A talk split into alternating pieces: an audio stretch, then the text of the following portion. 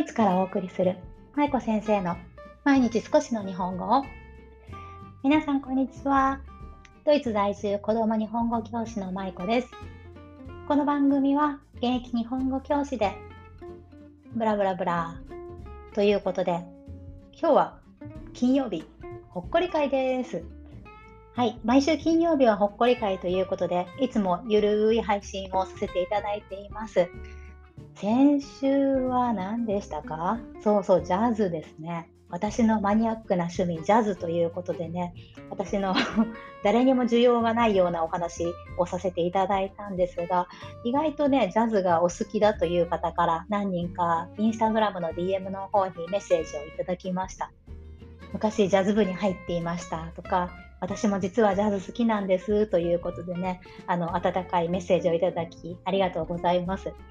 さあ、今日はですね、Kindle Unlimited で今私が読んでいる、ね、最近ダウンロードした本のご紹介をしたいと思います。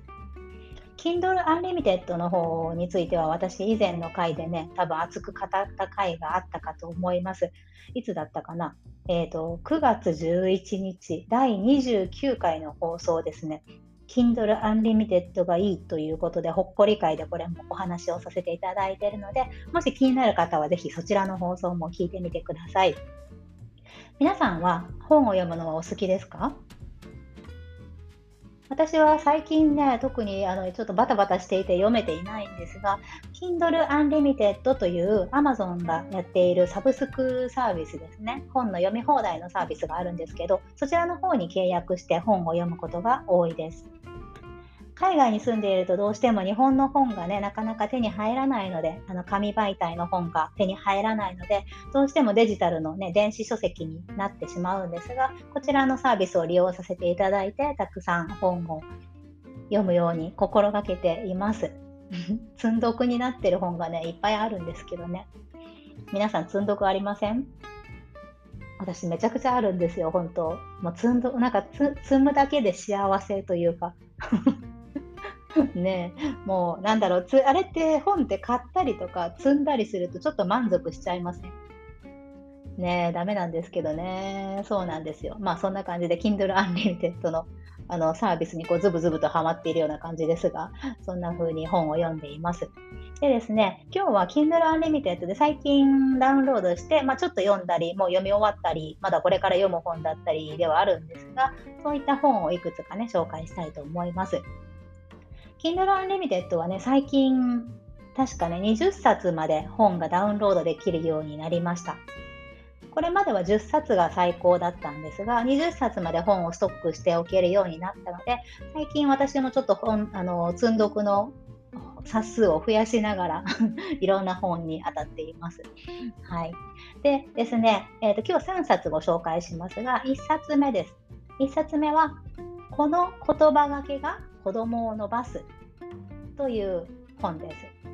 この言葉がけが子供を伸ばす。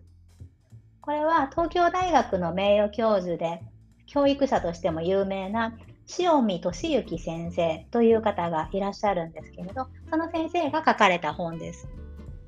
私、個人的にね、個人的にっていうのはあれなのか、塩見先生の方がすごく好きなんですよね。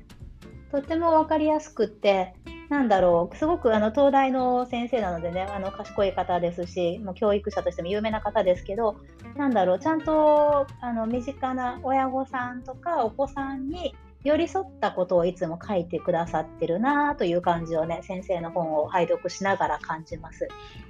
で、例えばこの、えー、今日紹介するね、この本にどんなことが書かれているかというと、皆さんお子さんが何かダメなことをした場合ねしてはいけないようなことをしちゃった場合にどんな風にお子さんに声かけをされますか？この本の中で例として出ているのはダメという前に別の言い方を考えるという方法が紹介されているんですね。子供って結構ダメなこといろいろしますよね。でもそれって大人にとってのダメであって子供はその行動をしたことはきちんと理由があるんですよね。面白そうだったとかしていいのかどうかわからなかったとかちょっとやってみたかったとかね、そういったいろいろな理由があるので、それをきちんと聞いてあげて、言い方を変えてみよう。ね、ダメっていうだけじゃなくて、他の言い方に変えてみようっていう方法が紹介されています。例えば、子供がダメなことをしたときに、なんでこんなことしてるの？とか、なんでこんなことがわからないの？っていうふうに頭ごなしに叱ってしまうのではなくって、一緒にじゃあ考えてみようか。ね、一回だけ他の方法を考えてみてっていうような感じでね、ちょっと声かけの方法を変えるという方法ですね。なかなかその親御さんにも余裕がなくってね、もうあの子供が悪いことをしている、ダメなことをしている時にパッともう反射的に叱りつけてしまうっていう方もいらっしゃるとは思うんですけど、その時に一歩立ち止まって、ダメの言葉の代わりにかけれる言葉、他の言い方を考えてみるっていう方法が紹介されています。まあ、このような形でね、すごく具体的な声かけの仕方、これはいいですよ、これはあまり良くないですね、方法を考えていきましょうっていうような感じでね、たくさん例が紹介されていてね、とっても読みやすいですし、すぐに実践できるようなことが多いので、皆さんにもぜひこの本はおすすめしたいと思います。で、この塩見先生の本は他にもたくさんあって、あのー、何でしたっけ、有名なのは、学校で天才は育たないだったかな？っていう、またこの、これも面白い本なんですけど、そういった本があるんですけどね、その本とかたくさん他にもあの良い本があるので、ぜひちょっとググっていろいろと読んでみてください。はい。天才は学校で育たないかな？はい、そうですね。はい。で、2冊目の本の紹介です。2冊目は、ビジネスモデル2.0図鑑という本です。中継出版から出ていて、近藤哲郎さんという方が書かれています。まあ、こちらは全然教育関係なくって、ただの私の趣味というか まあちょっと読みたかったからダウンロードしたということで、まだ読んでなくって、ダウンロードしただけなんですけど、はい。最近ね、私、あの、日本語トイロというオンライン教室をちょうど去年のね、1月からスタートさせまして、もうすぐ1年になるんですけど、まあその自分でビジネスをやってみるっていうことを、この経験を通してね、やっぱりこの経営についてとかビジネスについてもっと学びたいなっていうことをね、今年1年かけてすごくこうだんだん強く思うようになってきたんですね。で、この今日ご紹介するビジネスモデル2.0図鑑という本の中には、まあ、ビジネスモデルとは何ぞやという話から始まって、具体的に最近のね、あの新しいビジネスモデルを集めて図解で解説しているという本になります。例えば、サイゼリアとか、あと皆さんご存知かな、オイシックスとか、ね、食配、食配じゃない、食品の配達サービスとか、あとライザップとか、あとあの脱菜、お酒のね、脱菜の会社とか、いろんなところのあの新しいビジネスモデルが紹介されている本で、私もこれすごく興味あるなと思ってダウンロードしてみました。で、まあ、例えばさっきお話ししたサイゼリアだと、どういうふうにサイゼリアがね、あんな安い値段で美味しいものを提供できているのかっていうことについて解説されているんですね。で、サイゼリアっていうのは、まあ、定番のメニューがたくさんありますけど、その定番メニューを作ることで食材のロスを抑えていく。で、それによって高い利益率をこう確保することができる。っていうことですね。まあ、そんなことをあの紹介されていたりとかして、まあ、ビジネスモデルとか経営とかに興味ある方は、ぜひ読んでみてください。はい、私もこれからあのまだ斜め読みしかしてないので これからじっくり読んでいきたいと思います。さあ最後3冊目ですが子どもの発達障害家族応援ブックという本です。こちらは宝剣さんから出ていて宝剣さんから出ていて2013年の本ですね。で書かれた方が児童精神科医の高貝修先生という方です。でまあ、発達障害の基礎知識ですとか、あと療育とか、その支援の受け方などについて書かれている本になります。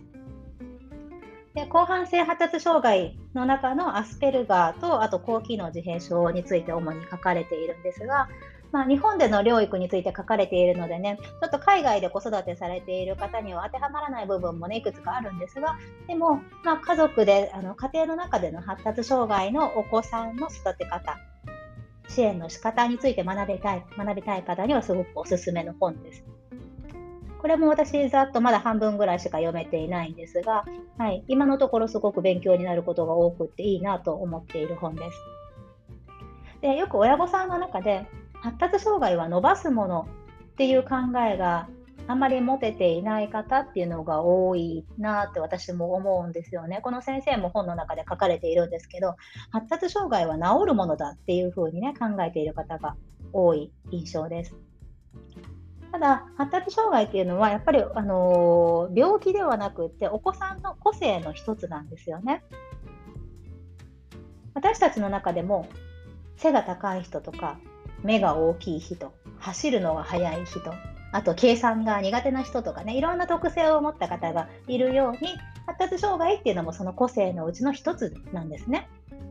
なので、うまく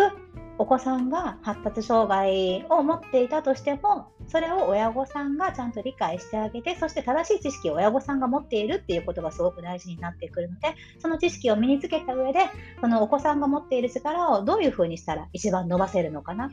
ね、そういう環境はどういうふうに作っていったらいいのかなっていうことについてね、書かれています。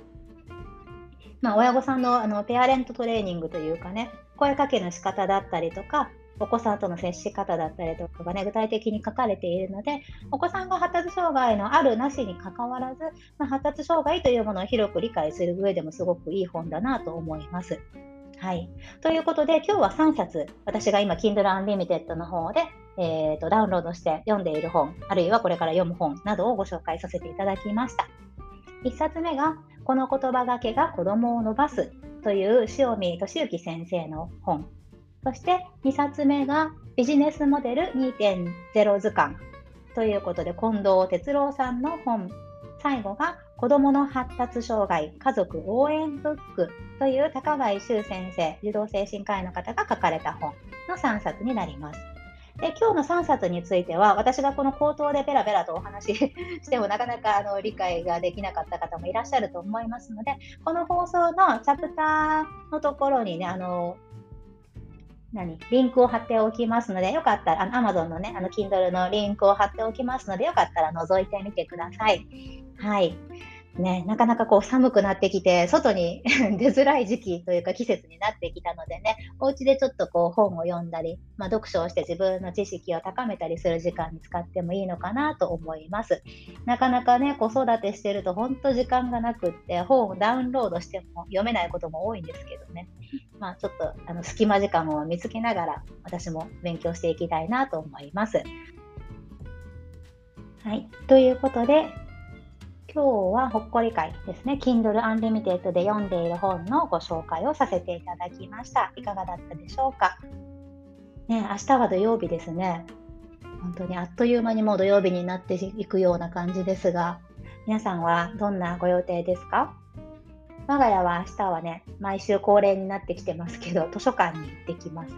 いろいろとまた本をね、借りたり、あの図書館でね、ボードゲームだとかカードゲームが借りれるんですね、うちの図書館。なので、それも借りてきて、ドイツたくさん面白いゲームがあるので、それもいろいろ借りてきて、また寒い冬の中、こう、お家で 家族で楽しみたいなと思います。それでは皆さんどうぞ良い週末をお過ごしください。来週もよろしくお願いします。今日も最後までお聴きいただきありがとうございました。まいこ先生の毎日少しの日本語を良い週末をお過ごしください。ほなまたね。